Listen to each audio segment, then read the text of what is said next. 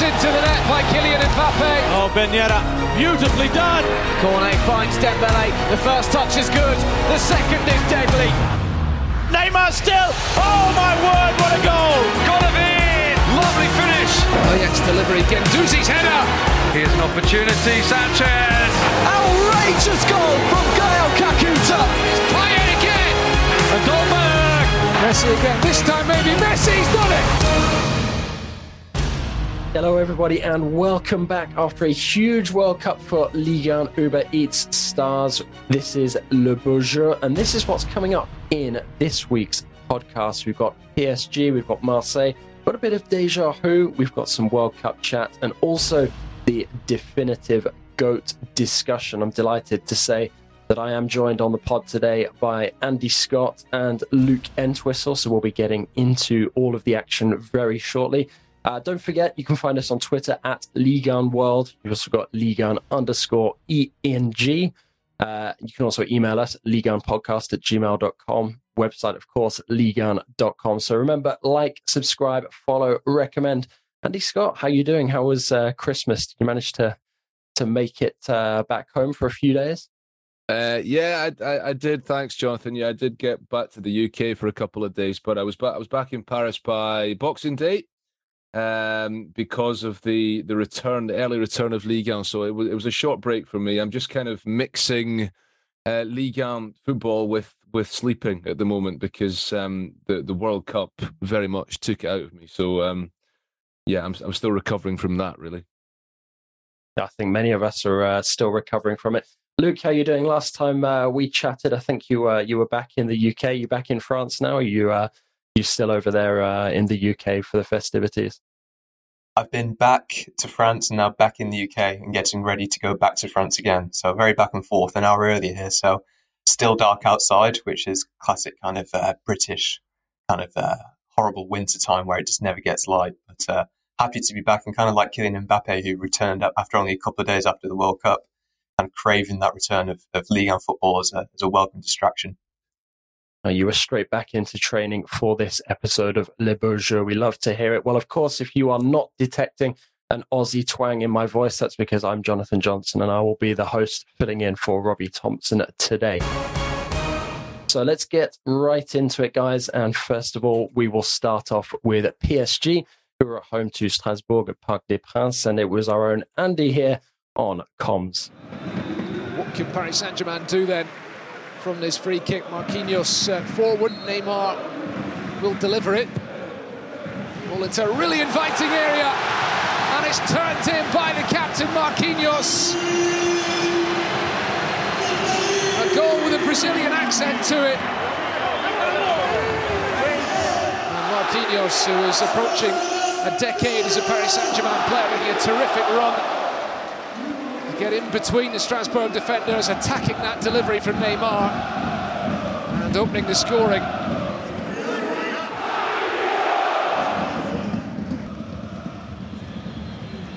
Thomasson playing across uh, the face of goal and into the net. Strasbourg are back on level terms. Well, they had threatened a couple of times late in the first half. And now they have got the equalising goal. Thanks to Adrien Thomasson robbing Marco Verratti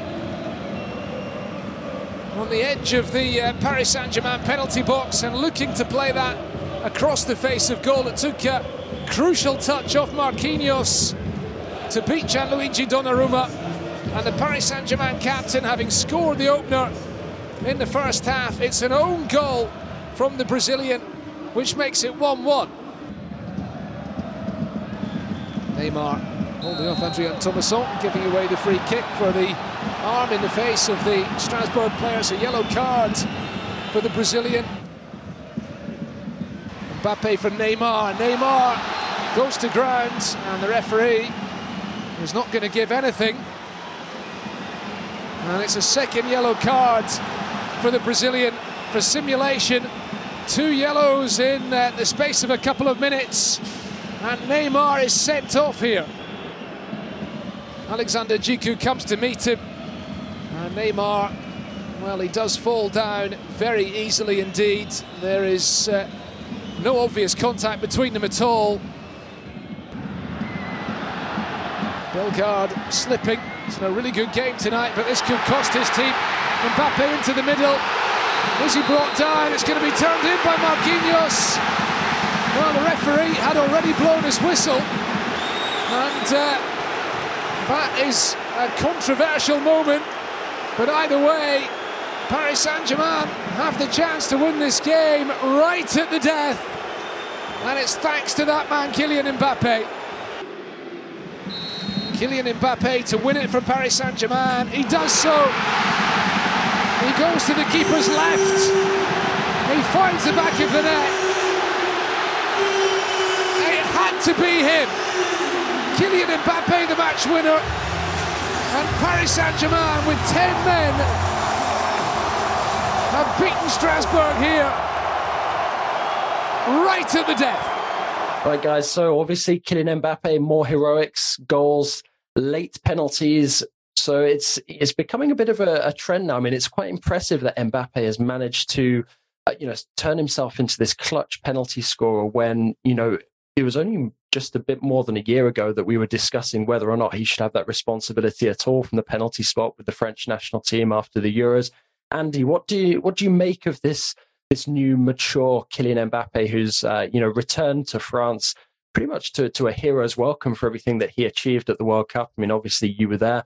I mean, mm-hmm. do you think he's you know somehow added to you know this uh, that this aura, this reputation that he's been building for himself over the last couple of years?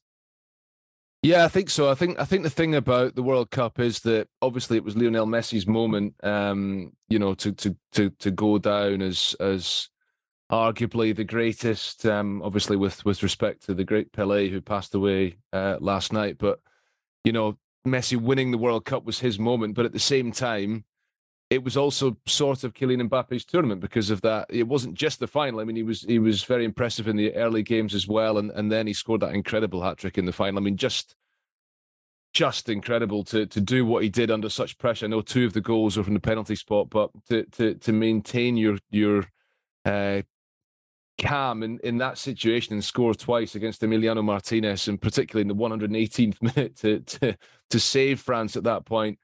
It's incredible for a for a kid who's who who had who didn't turn 24 until a couple of days later. So, you know, the maturity that he has shown, the the leadership. I mean, there's so many examples of it. It's not just the fact he scored the goals; it's the fact that when when the, the two France players who missed from the spot in the shootout, you know, Tchouameni and Coman, he was there to he, he came forward to comfort them as they returned to the the halfway line to join their teammates. And this real sense that Mbappe, although he is not the captain of the French national team, he is the leader.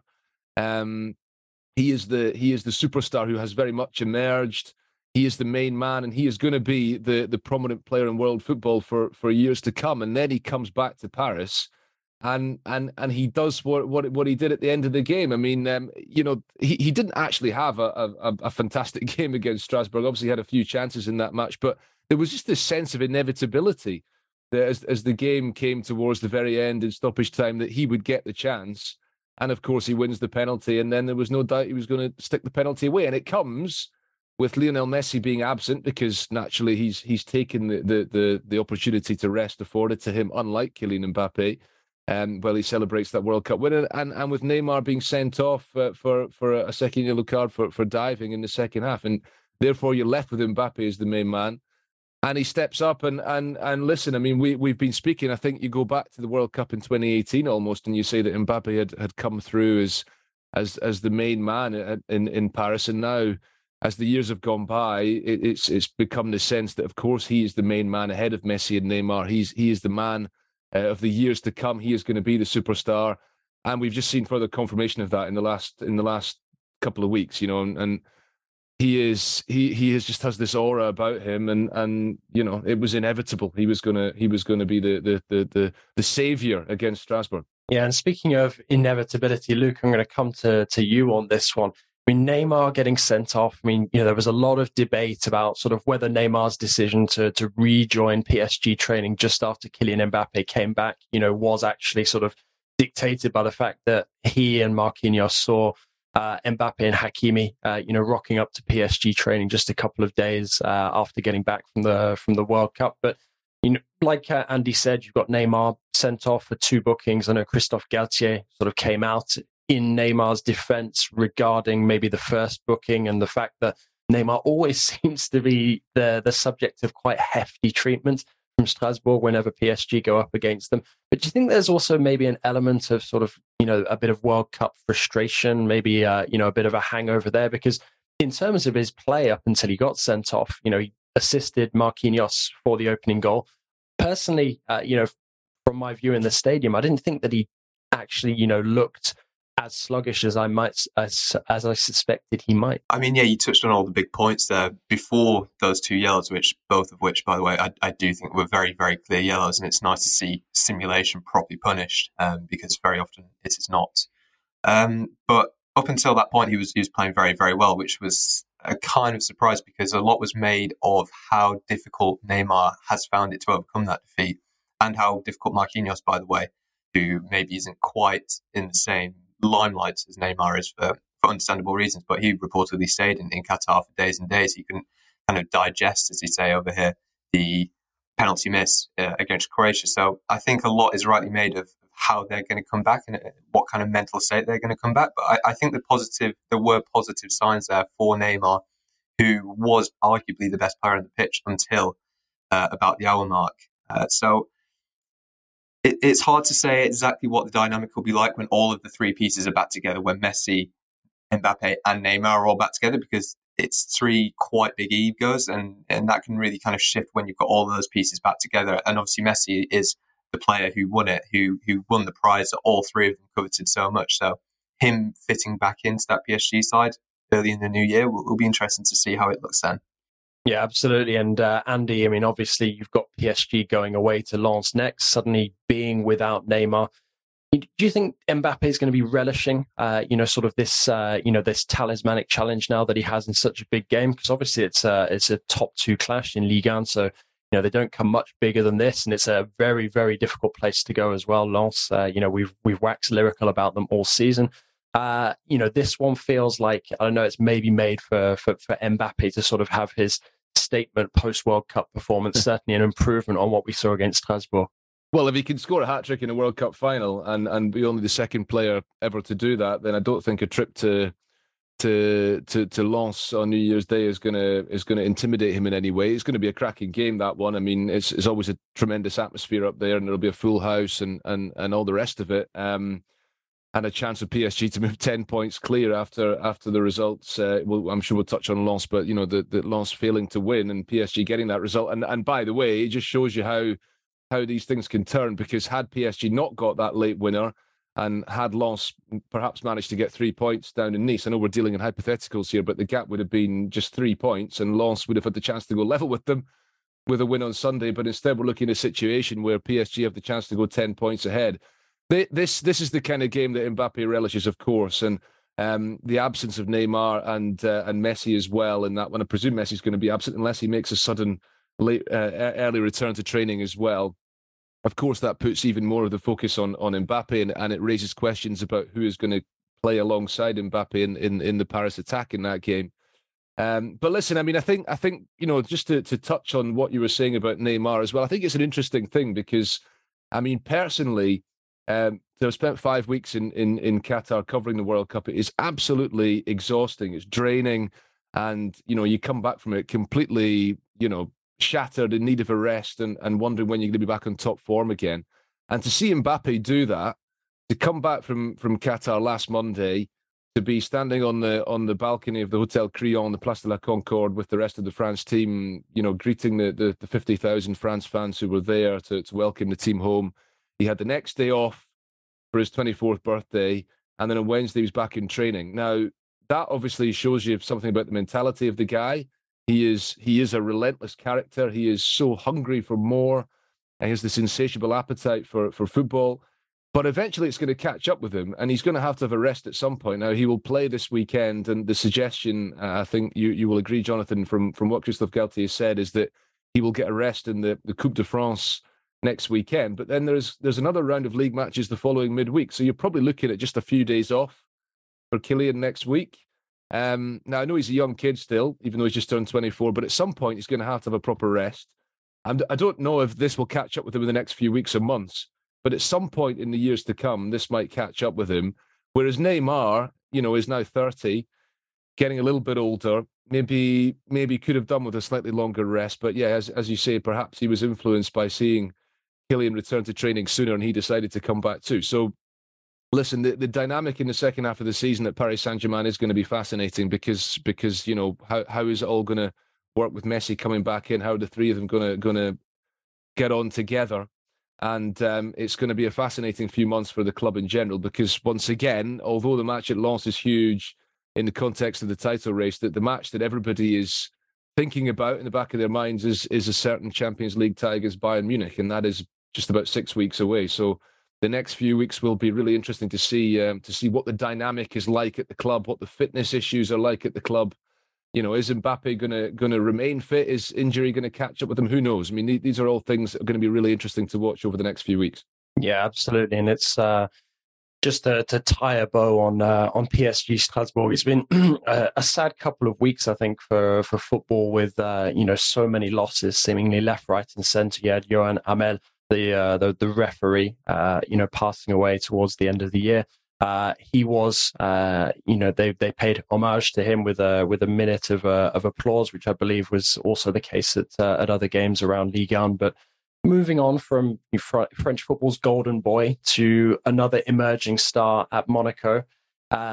Luke, we're we're going to delve into a bit of Elyes Ben Seghir in in just a second you know he's he's seemingly come out of nowhere this this kid. I mean aged 17 years 315 days. He's the second youngest player to score a brace for monaco in ligue 1 after thierry henry back in 1995 now you know stop me if you've heard this one before but obviously you know Kylian Mbappe burst onto the scene with monaco.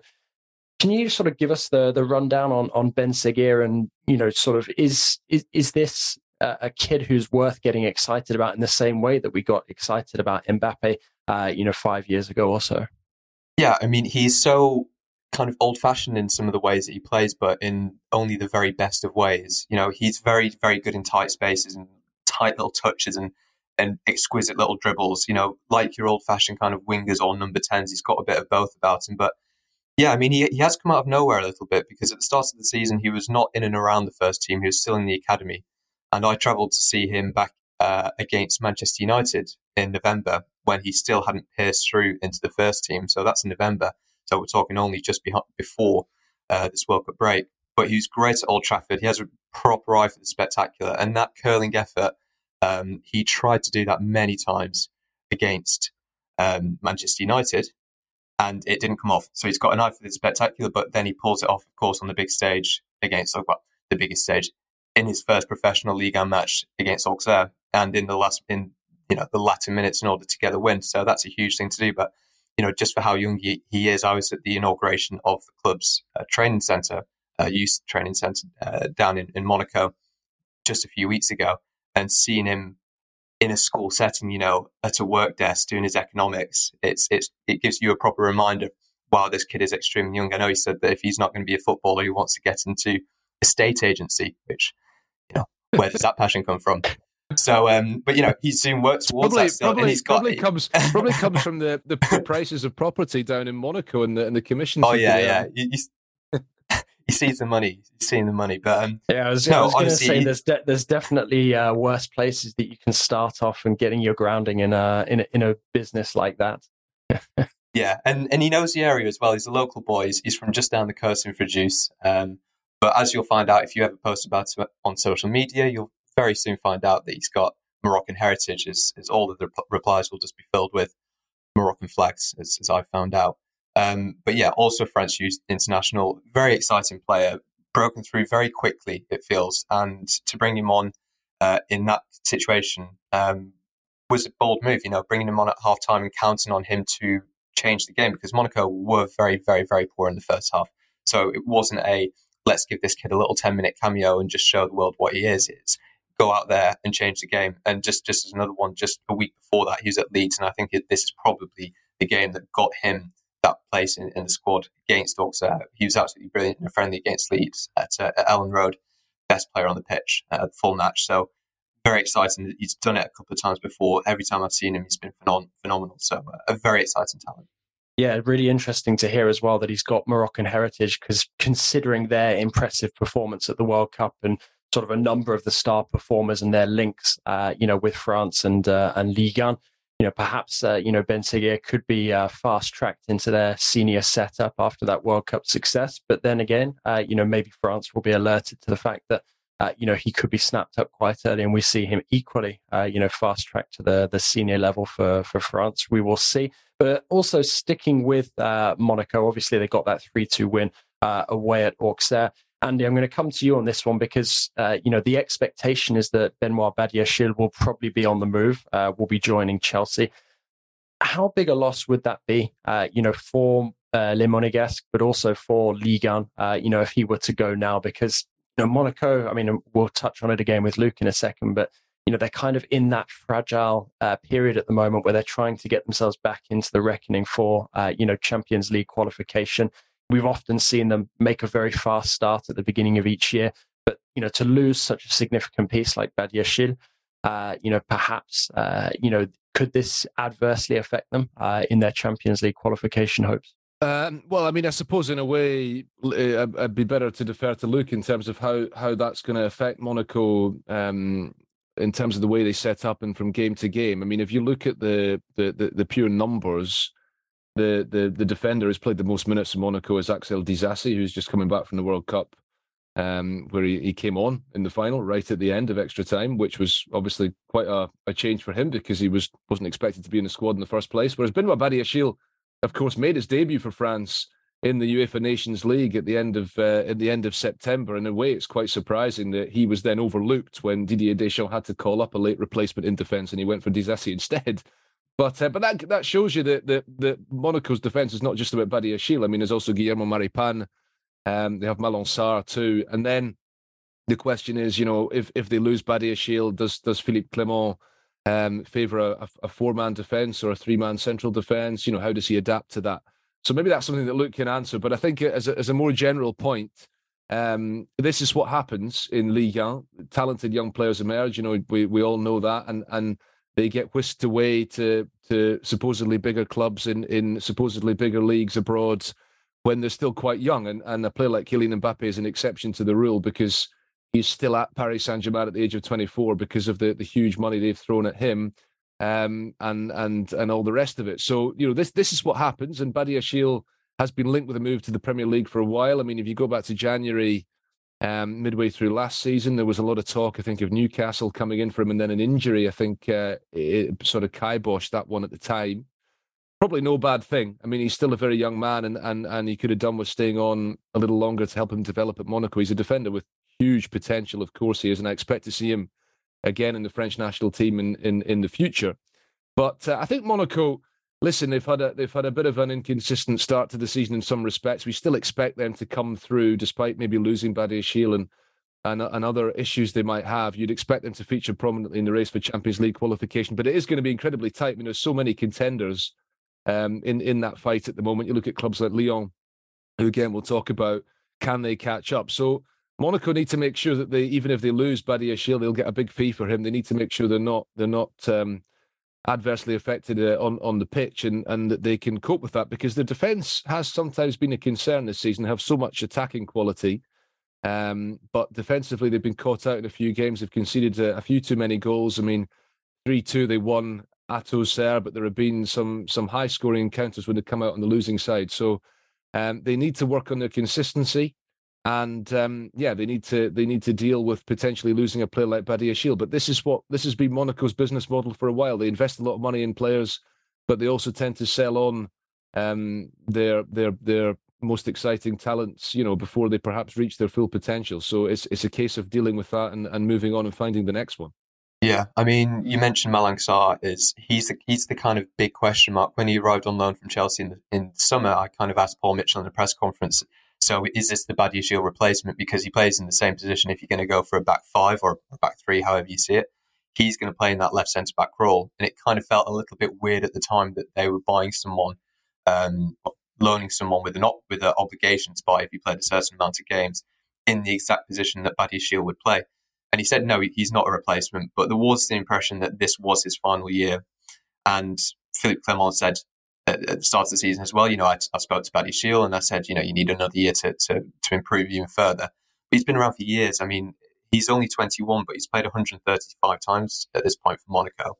He's been around since the 2018-19 season. So he's been part of the furniture of this club for, for a long, long time. So it's, it's no small task to replace him. Sarr has not impressed thus far since he, since his ride from Chelsea on loan. So he has a big role now because I think if he performs well, that gives the option for Monaco to play back three. Otherwise, I think you're looking at a back four until the rest of the season with Maripan and Disasi. But I, I think it's, it's, a good opportunity just to say how how consistent and how good Disasi's been this season. And obviously, he got that space in, in the France squad by by surprise. I mean, I think the Ruben Aguilar injury at right back, which allowed him to play right back for a few weeks just before the World Cup, massively helped because with the Deschamps squad, they were preferring some kind of positional versatility. So he, he was the perfect fit. But I think if they lost Badiashile in the summer, there'd be a bit more of a sense of panic. But since Disasi has stepped up really massively this season in a big way, I think that there's this idea that, okay, we're going to get decent money, maybe not as much as you'd hoped, because I thought they'd, they'd, probably get over 50. But there you go. Um, but I think that there would be more of a sense of panic if they'd lost him at the start of the season, as opposed to now where you're looking at Disasi and you're looking at Maripan, you're thinking that that's a good centre back partnership for Ligue 1. Yeah, absolutely. Moving on now to Lyon, uh, who were in action against Brest. We had Angus Terode there witnessing all of the action. Kaber himself is uh, still a relatively young man himself at the age of only 20. Good ball. Lacazette, surely! Maxence Caqueret opens the scoring on 20 minutes. Well, in the end, it was all so simple for the 22-year-old who scores his first goal of the campaign. Well, one can't say that Lyon don't deserve that. They've done much of the attacking. Perfectly timed run from the Lyon captain. Del Castillo standing over it, but it's uh, not him that takes it. It's in! Deflection and in! Mathis Pereira Lage with his first goal of the campaign a couple of minutes after he sent the ball just past the bar. It's a great reaction to going behind from Brest. They've been on the attack ever since. Well, it's not so much the calm before the storm, it's the calm in the storm here at the Stade Francis Leblay. Lopes left absolutely shipwrecked. It feels like the Coupe de France has already started.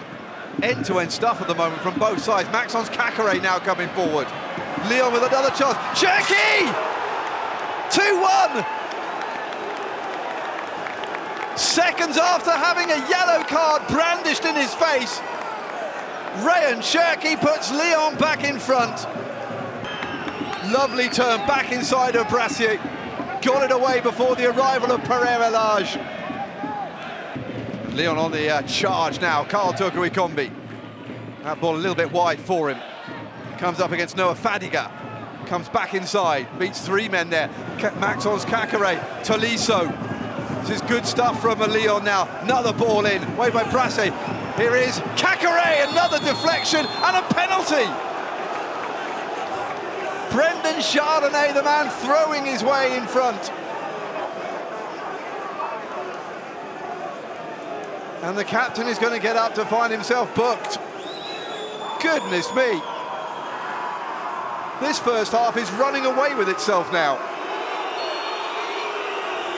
This to bring him into double figures.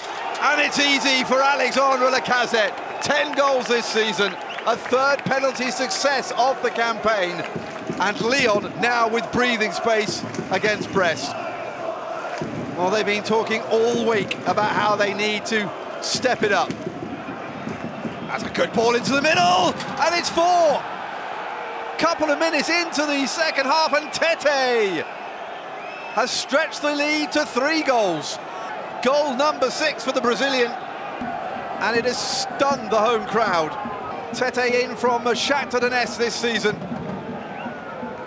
has been one of the bright lights for Lyon in a stuttering season so far. It's a great ball in from Toko Ekambi on his return from the World Cup. And Tete took that beautifully. 4-1 now to Lyon. Decent ball in once more. Oh, yes! Finally, the set piece counts.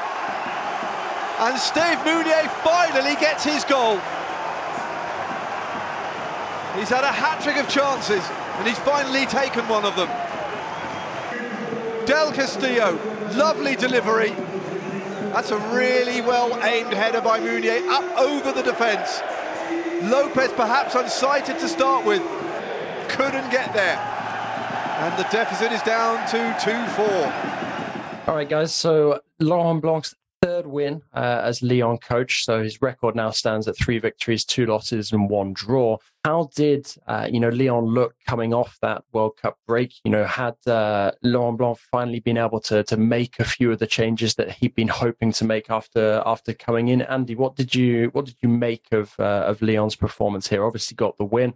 Uh, you know, in fairly convincing fashion as well. Still conceding goals, but uh, you know, looks a little brighter uh, going forward. And uh, you know, there are some there is greater involvement now from some players who you know perhaps looked like they were maybe on the fringes in the early days under Blanc. Yeah, well, I must hold my hands up and say I was like you. I was at the Parc des Princes on on uh, on Wednesday night, at the same time as that game has been played. So I've only seen the highlights. Um, but obviously, a very encouraging result for Lyon and a very encouraging first half performance in particular um, to go to Brest and win. I mean, this might sound like a cliche, but n- never an easy thing to do because of the, the, the wind and the rain as much as anything in, out there in Brittany. But they've they, if if you take it over over the whole, I think they've had three wins and a draw in their last five games now, and uh, the exception is a narrow defeat down in Marseille, which you know which can happen. So there is there is an improvement in terms of results, which Laurent Blanc is seeing, but the, the, he himself has has admitted that performances still need to improve considerably, and I think he'll be looking at, at the January transfer window, um, hoping to to make some moves. I, I, I think that again they've they've left themselves a lot of work to do in terms of catching up with the teams above them, and it will. That is the question: can they can they catch up? Can they develop the consistency, go on the run they need to to to secure European qualification of some sort? Um, of course, this game has played out to uh, the backdrop of the club finally being taken over by the American businessman John Textor and his his company Eagle Football. John Textor, who's involved at Crystal Palace in England and, and has and has a controlling stake in Botafogo in Brazil. Um, now he's he's coming at Lyon, so the the the the transition, the end of the Jean Michel Aulas era after what 35 years of Aulas being at the club. Now Aulas is still, of course, involved for the next couple of years, but then he will fully step aside. So there is there is the sense of, of a new era really beginning now at Lyon, and uh, and Laurent Blanc has had that time to work with the squad over the, the World Cup break. Guys like Alexandre Lacazette and Corentin Tolisso.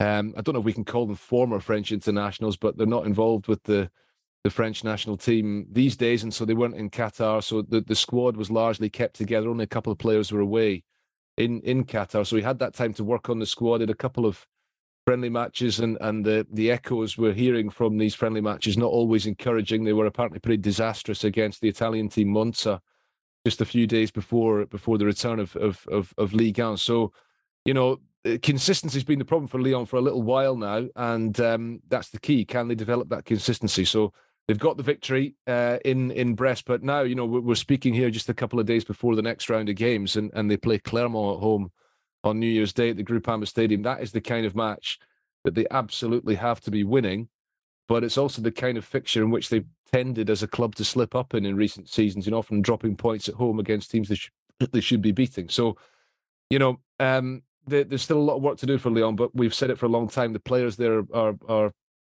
of a, a really high caliber, and if Laurent Blanc can get the best out of them, then they've got a they've got a chance of climbing into the European places, which has to be the target.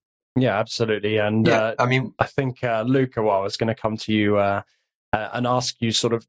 th- There's obviously this um, competition within a competition or league within a league. Uh, you know, for uh, a team to really consolidate that place behind PSG as the as, as you know one of the the, the dominant forces of, of French football. It was Lyon, uh, you know, for for a lengthy period of time you know that's kind of waned the last couple of years. But do you think now, with the added clarity of uh, you know the takeover, like Andy said, it's still a squad that's full of quality. There's a lot of good players still coming through the academy, one of the best academies. Uh, you know, in uh, in Europe, uh, certainly in terms of producing players ready to perform uh, at first team level.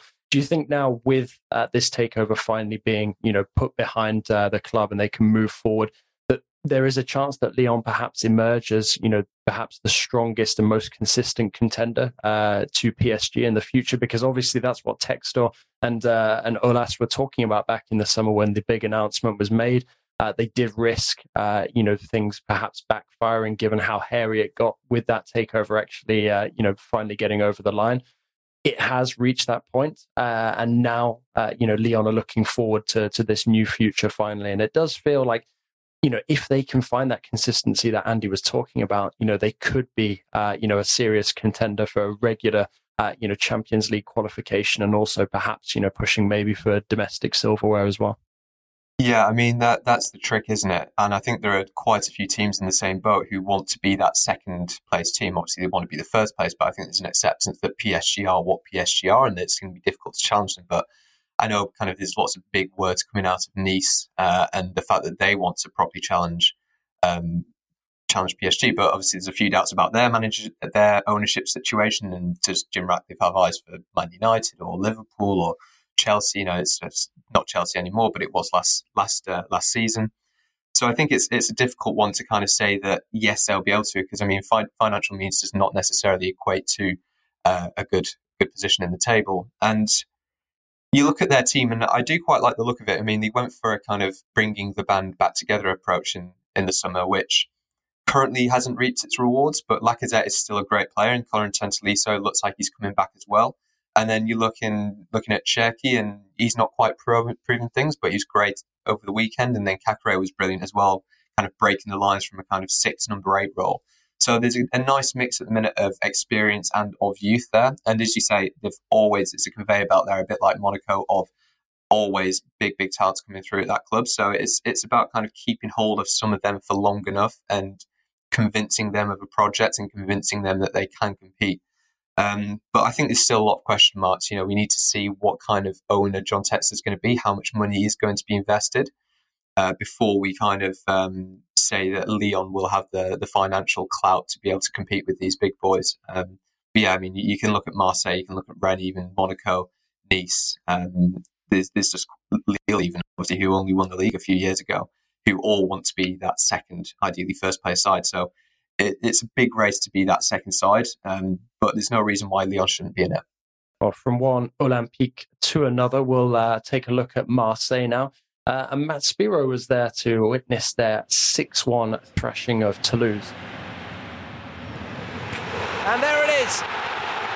Turned home by Valentin Rongier. Marseille get their first goal since the season restarted. Oh, Samuel Gigot raiding forward from the back. Really good work from the centre half and a, a neat finish by Valentin Rongier. Marseille having not really threatened until this moment.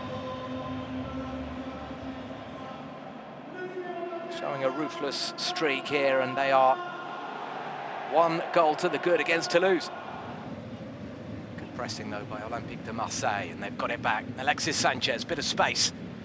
Threading a ball through. Cengiz Under can't quite get there. The header, though, oh, it's got it! Oh, terrible mistake at the back. Nicolaisen had a moment of panic with uh, Marseille's Turkish attacker Cengiz Under lurking, threatening to get in just behind him. First header goes up in the air, the second over the goalkeeper. And Maxime Dupé can only flap at thin air. It's a disaster, this for Toulouse. Marseille on the attack, though, here. Oh, a real chance and it's been almost walked into the net by Sead Kolasinac. Brilliant composure from the Bosnian. It just opened up for him. And the gaps in that Toulouse defence just got bigger and bigger, and Kolasinac eventually just said, okay, I'll finish this one off myself. Marseille 3, Toulouse nil. It is becoming a romp here. Now, Dimitri Payet! Oh, what a finish that is! Payet joins the party and Marseille go 4 0 up here. It is uh, still Christmas time in the south of France. The evergreen Dimitri Payet keeps on dishing out the presents for the Marseille supporters. It's only a second league goal last season. Didn't he finish it well after uh, some more build-up play involving Jonathan Clauss? Yet another assist for the former Lens man, but uh, still with plenty to do, beautifully slotting this one home. Let's just watch this. Perhaps a chance for Toulouse. Is that a foul? Jonathan Clauss coming back a little bit late. And he has uh, he's caught Birmancevic right on the edge of the box. A yellow card for Clauss. Branco van den Boomen from the spot. Van den Boomen stepping up and rifling into the roof of the net. And Toulouse have got one back. They still have a mountain to climb, but restore some dignity, at least, with this penalty from Branco van den Boomen. Marseille with a chance. Bamba Dieng with a chance. Is that a penalty? Well, he's got in front of the defender. It has to be a penalty. Bamba Dieng had been on the pitch for less than a minute. And he's found himself rampaging through the heart of the Toulouse defence. Good little pass through that from Cengiz Under. Mawissa, well, he'd uh, committed himself. It was clever from Bamba Dieng. Penalty. Under against Dupé. Cengiz Under drives it low into the bottom corner. And it's five up now for Marseille. Jonathan Clauss stands it up. Great chance. Nuno Tavares smashes it into the net. And Marseille have got a sixth. Not Toulouse too passive at the back. Jonathan Clauss with yet another assist from one wing back to the other. All right, so Marseille blasting back into form after the World Cup. 6 1 winners against Toulouse. Obviously, a, a, big, big defeat that for, for Toulouse coming straight back in uh, off of the World Cup break. Some superb goals uh, in that game, by the way. Uh, Igor Tudor's men picking up where they left off and you know, looking good to to finally break back into the the Champions League qualification positions. It's been a uh, you know a bit of a tough start to the season. They started very very well, very strongly. Not too many people expected them to do so well. Then obviously they dropped out of uh, you know the Champions League as well. Luke, I'm going to come back to you uh, on this one. Uh, you know, do you think you know? Mar- do you expect Marseille to really sort of make a, a, run now at finishing in those you know those top three positions based on the squad that they have? Uh, the, you know the fact they're out of Europe completely, so you know can focus on what's going on domestically between now and the end of the season. I mean, that's the important point. I think is that there's no European competition now to to distract them. I mean, they really botched that in final minutes against Tottenham. Obviously, they didn't know that they were in the Europa League places at the time, and then uh, they commit everyone forward and, and concede a last minute uh, goal, which, which, dumps them out of all of European competition. I think that's a massive point, and I think it shouldn't be underestimated how much they can now just focus on the league. I didn't back them necessarily to get that top three at the start of the season. They're such a volatile club that as soon as you lose three, four games, it's talk of crisis, it's talk of Igor Tudor's head. It's really hard to, to kind of say about Marseille where they're going to be. Even last season, it felt as though they could have just missed out on that. It felt as though the wheels were coming off towards the end, but it just continued through to the end of the season. But they've got a very good squad this year. I mean, Jonathan Clauss and, and Nuno Tavares. Nuno Tavares got a lovely goal, top scoring defender in the league as well, currently with four goals, I believe. I mean, those two wing backs are probably the most exciting, the most forward thinking set of wing backs in the league, even more so than Nuno Mendes and Hakimi, I'd say, at, at PSG. Not saying that they're better, but they are more forward oriented. And that's such a an important part of the modern game is having such confident attacking wing backs. So that that's a big part as well. So they've got a good squad. It feels as though it needs a little bit of work also in, in the in the winter transfer window because there's a lot of talk of a few players going and a few players coming in. So we'll see what what happens there. But um, yeah, really positive signs. And, and just you know, obviously Lionel Messi wasn't here for this game week, but I just saw that I could have been fooled by Sead Kolasinac's goal. It's one of the most unbelievable goals, and having seen him so much in the Premier League as well over the years, did not know he had it in him. I mean, that pass wasn't for him, but the kind of rollover to bring it inside the defender, inside the box, and slot it home so coolly is very impressive for a, for a defender. Didn't expect him for him. So, um, yeah, quite impressed by that. 6 1, very emphatic, not expected. Um, and now they surely have to be one of the favourites for one of those second or third spots. Well, on the topic of uh, emphatic goals as well, Dimitri Payet back amongst the goals, Andy Scott. Do you think there's, you know, perhaps a glimmer of hope for him uh, getting himself back into contention under uh, under Igor Tudor? Because obviously he's had a difficult start to, you know, to to the season under the under the new coach. Talismanic last season, you know, fantastic both domestically and on the continental scene uh, you know, but being a bit more of a peripheral character. But uh, you know, he, he, looks like he, he's motivated coming into this off the back of the World Cup break. Do you think you know perhaps there could be some some life left in uh, in, in Payet's uh, Marseille chapter or this current Marseille chapter? I hope so because he's such a tremendous player, Dimitri Payet. I mean, I know he's going to be he's going to be 36 in March, so he's not getting any younger. But I mean, we've seen so many players the World Cup has been a, a, great example of of players who can still perform at a really high level well into the 30s. I mean, you know, Dimitri Payet's only a few months older than Lionel Messi. He's he's I think um, younger than Olivier Giroud. He's younger than Luka Modric. So, you know, he's still got uh, he's still got life in, in those legs of his. And and uh, yeah, it was a lovely goal, kind of classic Dimitri Payet curling curling a lovely shot into the net against Toulouse. I think just his second goal of the season. That one. Um, I hope he's got a part to play. I mean, the the the the the cup will of course mean that there's more opportunities for more players in, in the coming weeks, assuming that Marseille go on a little run in that. Um, and and you know he's he he is such an influential character. He's such an inspirational player. That it, it, we've all found it very strange that Igor Tudor has not wanted to to play him more often. Now, obviously, results have have proven Tudor right largely. Um, but you know, I, th- I think of course he's got a role to play. Now, obviously, when Matteo Guendouzi comes back in, and Matteo Guendouzi and Jordan Veretout, who were at the World Cup, were not involved um, at all in, in that game, if I'm if I'm if I'm not mistaken. So, you know, when they come back in, it may complicate things a little bit for Payet. Guendouzi tends to play in a more advanced role for Marseille, doesn't he? Kind of behind the the main forward, so that that might see Payet drop out of the team from time to time. But you know, I think I think generally speaking, Marseille are, are motoring quite nicely now. And if you look at the the last few games since they were knocked out of the Champions League. Three wins out of three, 10 goals scored.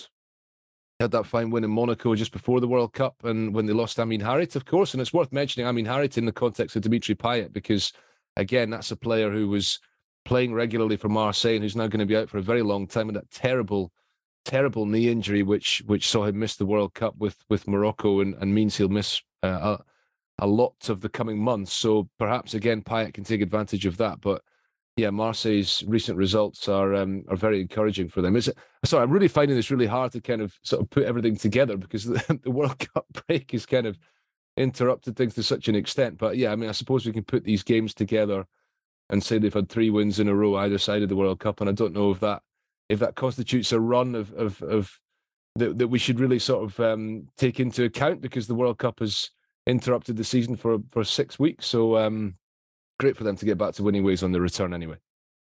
Yeah, absolutely. And uh, I think as well with uh, with with Toulouse, you know, that's just such a, a, big defeat for them. That's it's going to be interesting to see how they bounce back. Obviously, you know, a lot of their approach is uh, is very data driven. And uh, you you mentioned Harit there. You've also got uh, Zakaria Aboukhlal, uh, you know, who uh, caught the eye for Morocco uh, at the World Cup.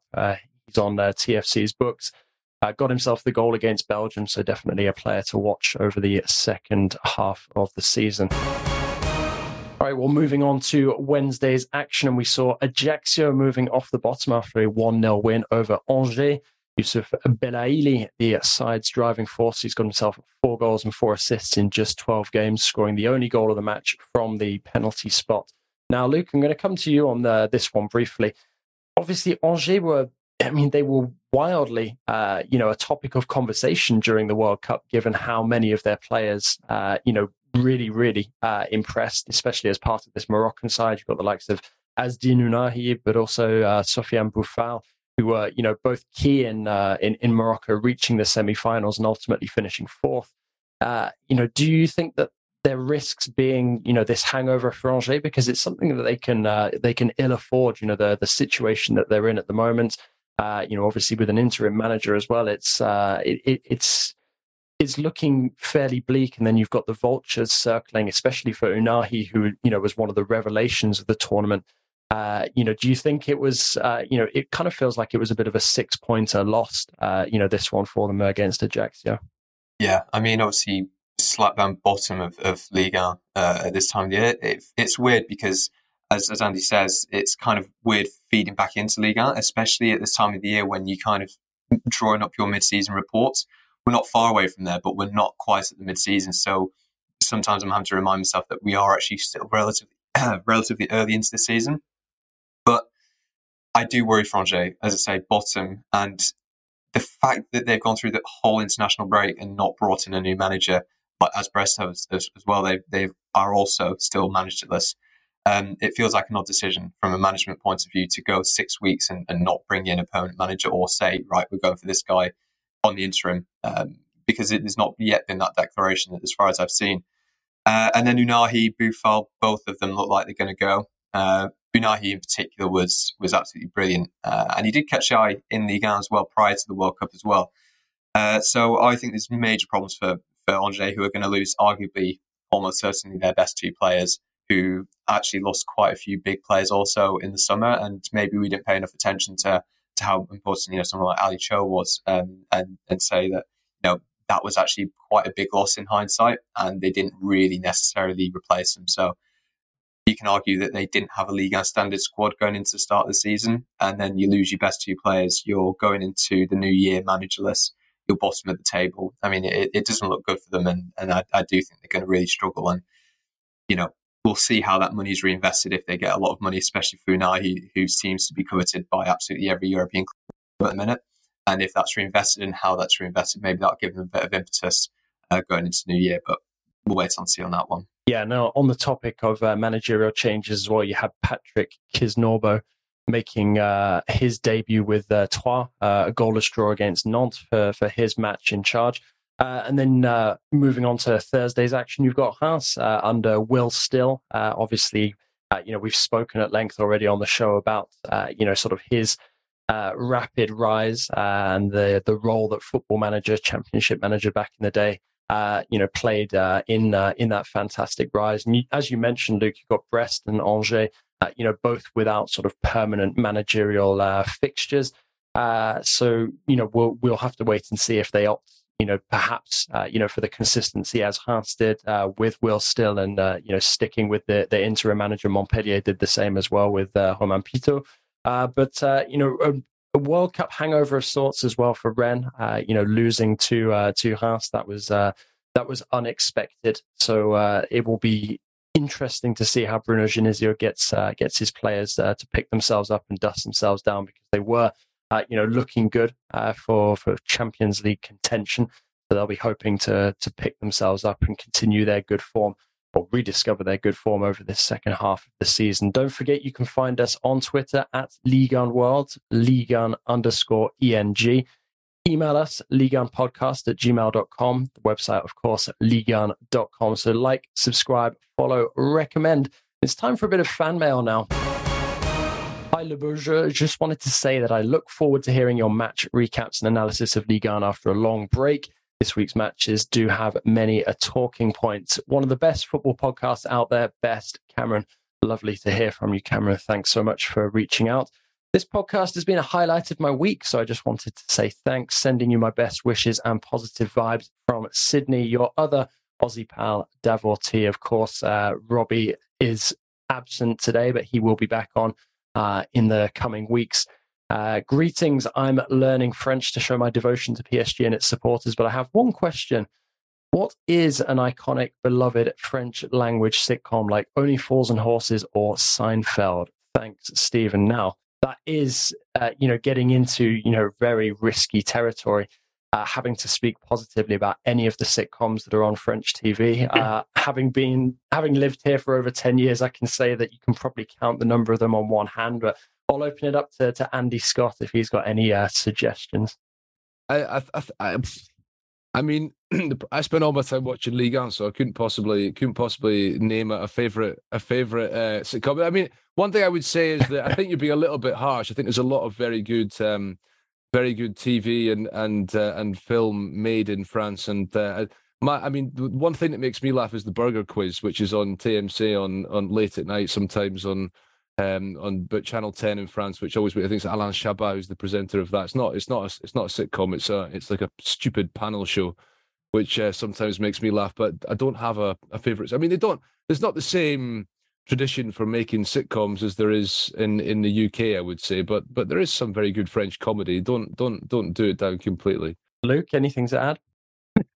no, I mean prior to the pod, we were talking about N'oubliez pas les paroles, which is um, kind of a, a karaoke esque TV reality show. I'm not sure if I necessarily recommend it, but for French learning, which seems to be the requisite for this recommendation, it's not too bad because you get the subtitles in French along the bottom, and uh, then you get someone singing two words to a song to a, to a live band in a big packed studio. Not the best TV, but for, for French learning, actually, actually pretty good.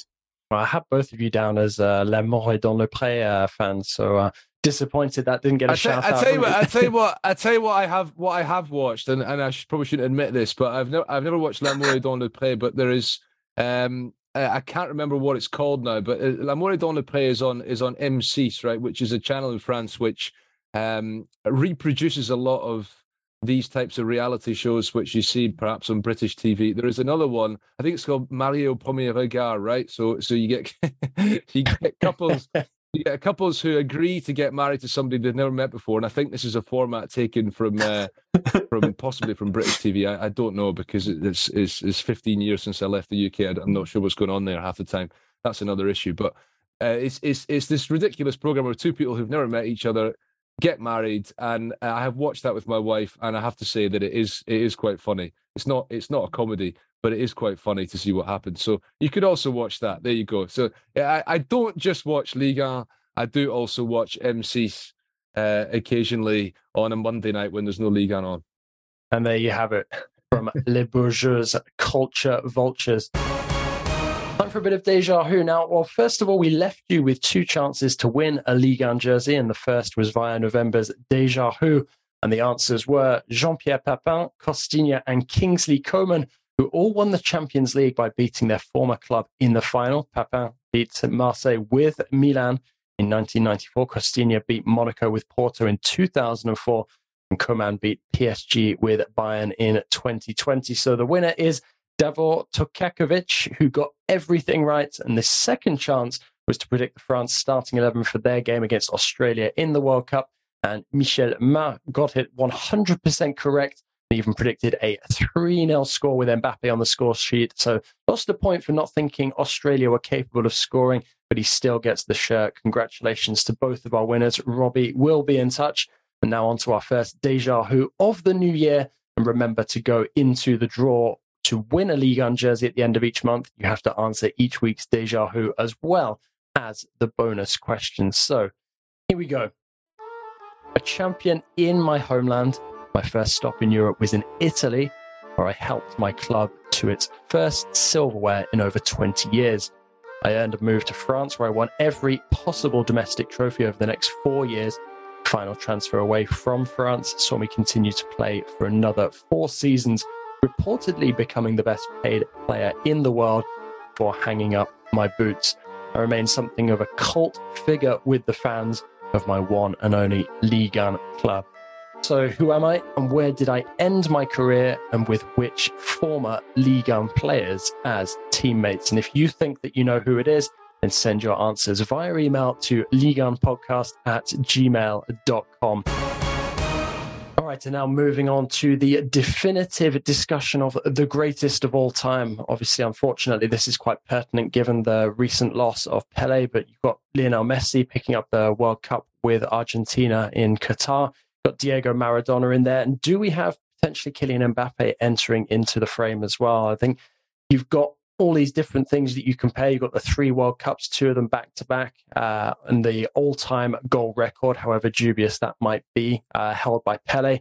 And you've got the one World Cup, 16 years of incredible club stats with Lionel Messi. And then you've got the one World Cup, but overall, probably the biggest uh, and most dynamic impact, uh, certainly in terms of sort of a cultural significance that is boasted by Diego Maradona as well. You've got Ruud Gullit, uh, you know, sort of going about it by saying that you've got Pele, the greatest of his age, as was Maradona, as was Messi. So Mbappe surely now the favourite to be the greatest of his age as well. So we will get into that right now. Yeah, it, it's always so risky. It's such a, toxic debate, isn't it? Um, I don't like those kind of intergenerational kind of comparisons. So it's kind of a bit of an easy out.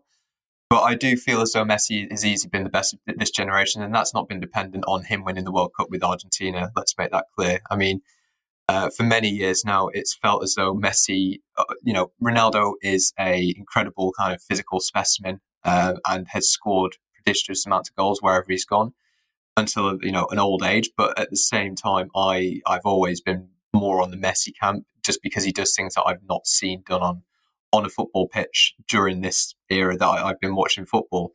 Um, but yeah, I, I wouldn't necessarily, um, you know, compare him to a Maradona or a Pele. I mean, I was, I've, of course, loads of videos of Pele have been going around since his death, and it's it's incredible to see how much the, the game of football has changed as well. You know, even from just a very visual element of how awful those pitches are. You know, Pele to have that level of control and, and master mastery of the ball on such awful, you know, rugged pitches, you know, when nowadays they're so smooth, you know, it, it's a completely different skill entirely and, and, something that I think needs to be taken into account. But yeah, for me, Messi, not dependent on him winning the World Cup, but the way that he won that World Cup and he was so central to it, that was really Messi FC winning that World Cup. It, it felt, especially after after the group stage where it felt as though he just carried them over the line. Um, it's it's it's a huge achievement, and he's now won everything there is to win. So Messi for me, but um, not necessarily ranking him, not necessarily comparing him directly to a Pele or or a Maradona. Andy, care to chime in? I, th- I think I think is, I think Lucas said a lot of things that I would agree with. I mean, uh, listen, Pele. We are all far too young to remember Pele, so it's difficult for us to comment properly. And in a way, it's hard to compare. And, and I suppose one thing you might say is that, of course, as as time goes on, football um, advances, develops, and you might say football is more sophisticated, played at a higher pace now. Generally, um, the level at the very top of the sport might be higher, but I mean, I'm, not really sure that that's really fair to say that. I mean, um, there is there is a, a, a colleague of mine, a fellow Scotsman, Andrew Downey, who's who's based in Brazil. Um, does a lot of great work down there and, and wrote a fantastic book about the Brazil 1970 team called The Greatest Show on Earth. And I know that he would say that any any suggestion that Pele is not the greatest player of all time, um, he he would not agree with. So there is clearly an argument, and and Pele, of course, is such a an iconic figure. I, I actually I actually met Pele in twenty. I, I forgot about this, and then I remembered last night. I actually met Pele in twenty fourteen in Paris, just before the the Brazil World Cup. He came here on the on the World Cup trophy tour, and I was I was told to go and interview him. Uh, and I mean, he was fantastic. You know, he because a lot of these people that you meet, I have to say this: if you meet um, really important people, let's say in football, they might give you the impression they don't really they don't really appreciate having to give you a couple of minutes of their time.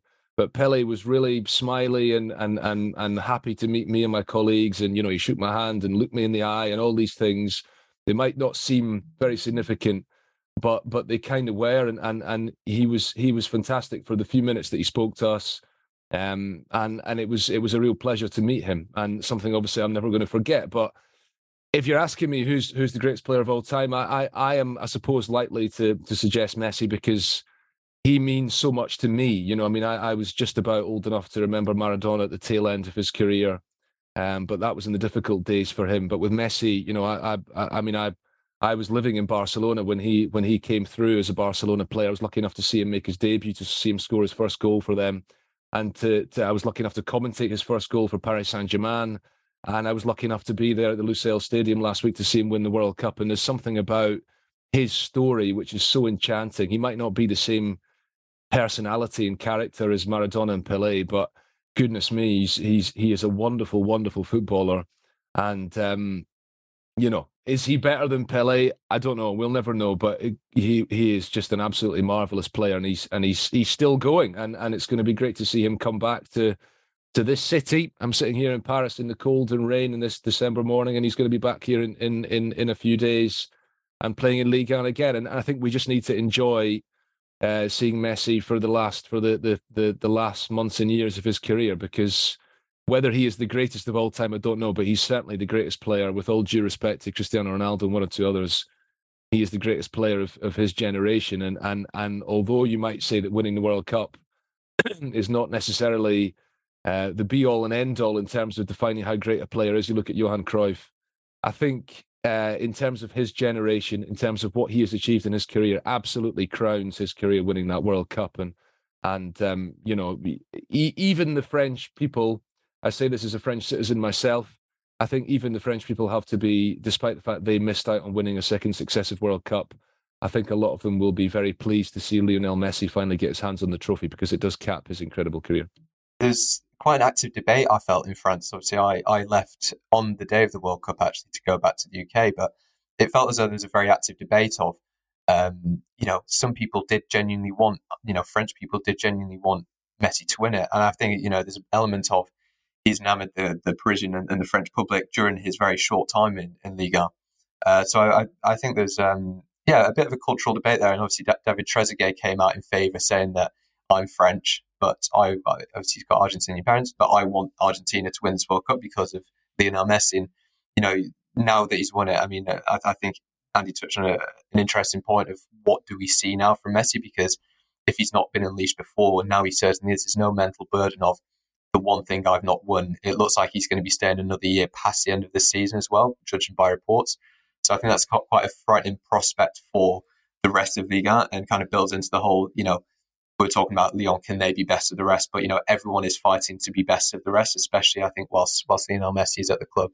Yeah, absolutely. And who knows? Maybe we are witnessing the early years with Kylian Mbappe of the uh, of the next great. But uh, I certainly agree with you guys. Lionel Messi, the greatest player of my lifetime uh, so far. Well, let's uh, move on and look ahead now to the 17th round of games got some key fixtures coming up. You've got Lens against PSG, you've got Monaco against Brest, you've got Montpellier against Marseille, you've also got Rennes against Nice. So plenty to look forward to.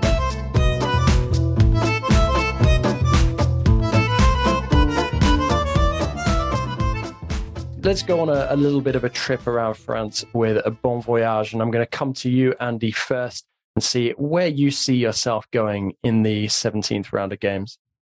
well, I'll be I'll be commentating Lyon against Clermont, so I, will you know that will be very much my my focus on New Year's Day. Were I not doing that, I think I would very obviously be taking a trip to the Stade uh, Bollaert-Delelis for the Lens Paris Saint Germain game because it's got all the ingredients, doesn't it? I mean, um, you know, a fantastic atmosphere under the floodlights, New Year's Day, and um, the, a meeting of the top two. And and I think one thing actually we haven't really touched on, uh, and if if you'll permit me a few a few moments just to talk about this is, of course, the very fact that we are playing Ligue 1 football at the moment in this period between Christmas and New Year. Um, and um, and and I, I, don't even know if I can get in a little coup de gueule at this stage in, in the podcast. But of course, we keep talking Cele- about celebration celebration week, not to your cel- liking, Andy. Well, so, well, celebration week is how it's been branded by the league, of course. But I think that the more generally how the how the the the media have have branded this as um, Boxing Day à la française, right? Now, first of all, there were no games on Boxing Day. I quite like quite like to make that point clear. Um, and and and the thing is, the thing about this is that the, the, there is this sort of catch-all expression in France. We talk about playing football over this period of the year, and they talk about Boxing Day. Now, the thing is that it is not just Boxing Day when football is played; it's over the whole festive period, and that is a tradition which has existed where I come from in Scotland and, and in England for for many, many generations. And in fact, they used to play football on Christmas Day in Scotland, and I think in England as well, going way, way back. So this is a thing that happens, but it's not a thing that happens in France. And obviously, we've seen um, some less than kind uh, reactions from some supporters groups and even some uh, actors within the game itself as as to having to play matches at this time of year. Of course, it's because of the World Cup, but um, you know, I think it's a new thing. We'll see if it's a one-off. But I quite enjoyed going to the Parc Prance on Wednesday night to to get my my Ligue 1 fix. I don't know about you, Jonathan.